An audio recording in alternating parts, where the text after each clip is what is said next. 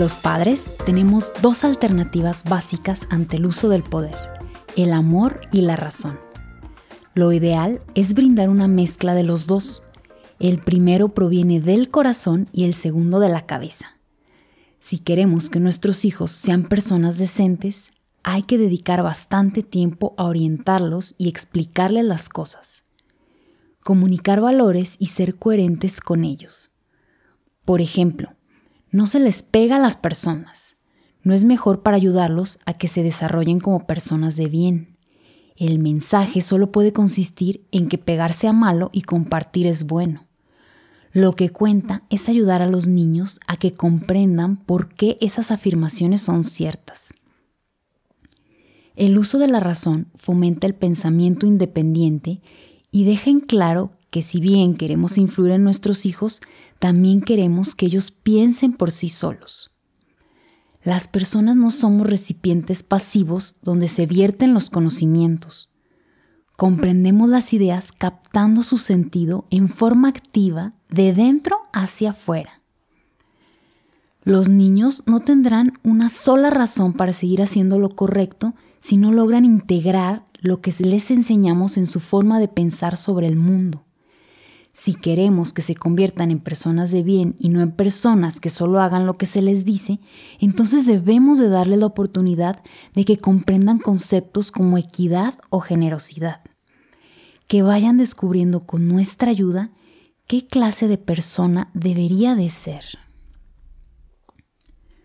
Una forma de apoyar en este proceso de autonomía a los niños y adolescentes es dejarles claro que sus opiniones nos interesan escuchándolos con interés y con un oído respetuoso a sus puntos de vista, evitando responderles con toda la fuerza de nuestro argumento para justificar nuestras posiciones, aturdiendo a nuestros hijos con nuestra lógica.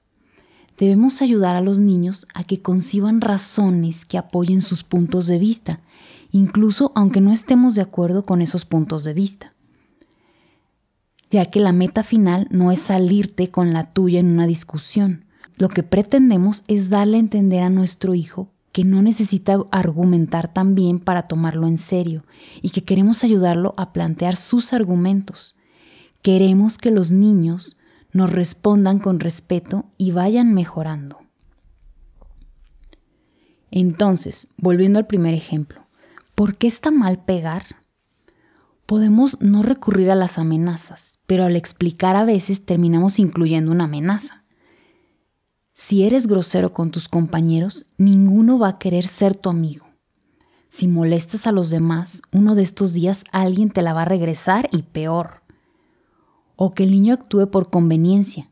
Si le prestas un rato a Catalina tu patín, ella te va a prestar su muñeca. Esta estrategia no fomenta una preocupación genuina por los demás, promueve una astucia egoísta.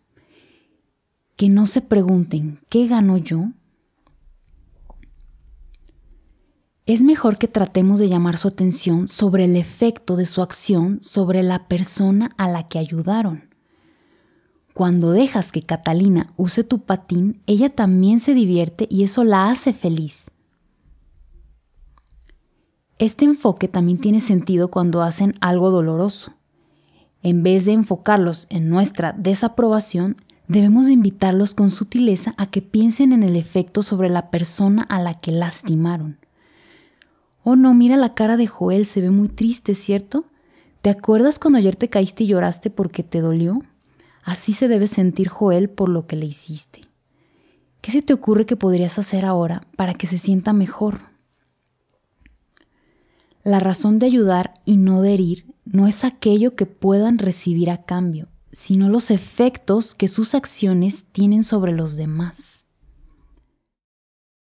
Otro ejemplo es insistirles en repetir frases como por, por favor y gracias. Son convenciones sociales importantes, por lo que les podemos fomentar a nuestros hijos que decir esas palabras es algo que vale la pena hacer porque nos agrada escucharlas. Da las gracias por su efecto sobre las personas a quienes se, les, se las das y además dar gracias es mostrar que valoras lo que el otro hace por ti y le deseas bendiciones. Hoy vamos a dialogar con nuestros hijos sobre el efecto que tienen nuestras acciones sobre otras personas con ejemplos. ¿Cómo las hacemos sentir si las lastimamos o hacemos algo generoso por ellas? Y que usar el amor y la razón con ellos se convierta en la base de nuestra educación.